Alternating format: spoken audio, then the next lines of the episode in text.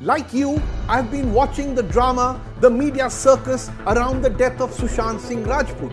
Like you, I've watched the story of Supreme Court versus senior lawyer Prashant Bhushan unfold. Like you, I've watched India's COVID death toll climb and climb, watched China grab Indian territory at the LAC, watched India's economy crashing. And like you, the feeling I'm left with is that ये जो India है ना we are not very good at dealing with the truth. We run away from the truth. We deny it, we attack it, we convert it into a joke, we ignore it. We ignore glaring realities, we even punish those who hold up the mirror to us. Look at the Sushant Singh Rajput case. Apart from all of us having lost an excellent actor, the other casualty in this story has been the truth.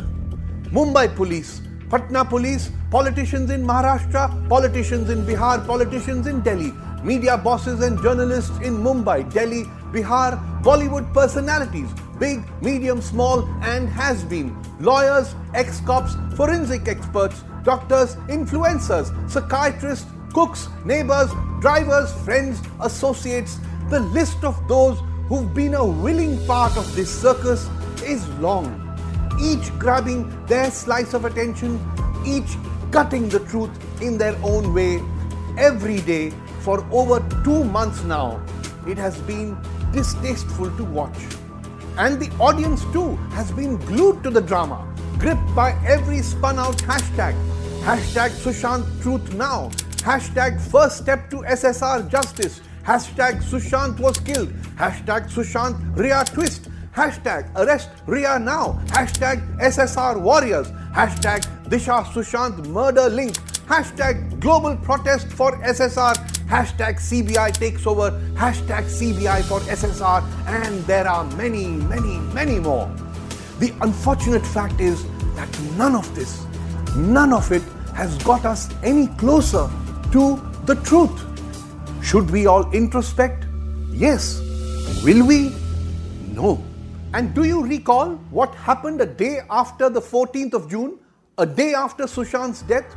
On the 15th of June, 20 of our soldiers were killed on Indian soil, on India's side of the LAC.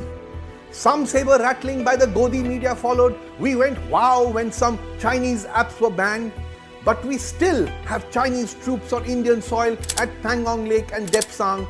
But these are facts we are not ready to face not ready to question our government about.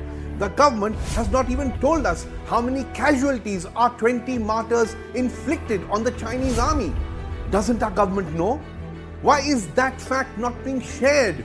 Why don't shrill TV anchors ask this question? Why no hashtag how many Chinese troops killed at Galwan? Also, just for the record, on 14th June, India had 3.3 lakh corona cases Today, we have 33 lakh cases, 10 times more. On 14th June, we had 9,500 deaths. Today, we are at 60,000 deaths.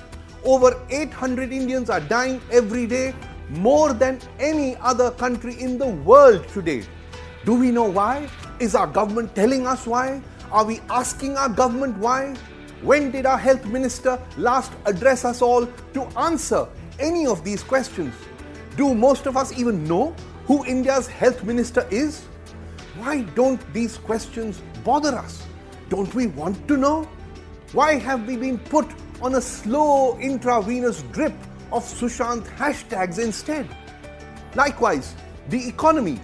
The International Monetary Fund or IMF says India's economy is going to contract by minus 4.5% in 2020. It will be the worst year for the Indian economy in India's history, the worst year ever. Passenger vehicle sales between April and July this year were a massive 62% lower than last year. 122 million Indians lost their jobs just between March and April this year, says CMIE. That is double the entire population of France. Double the population of France. Each one of us knows someone whose business has suffered, who's lost a job, whose salary has been cut. But is enough being done to revive the economy, to give direct financial help to the worst hit, to create jobs, to create demand? Is our government telling us what they're doing? Is the media asking? Surely questions about our livelihoods should excite us more than the latest Kangana Ranaut rant.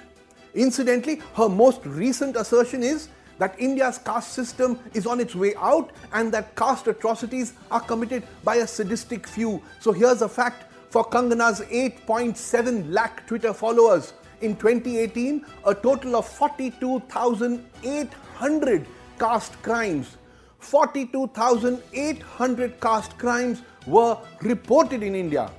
Hard government data. Just another bitter truth about ourselves that we ignore and deny.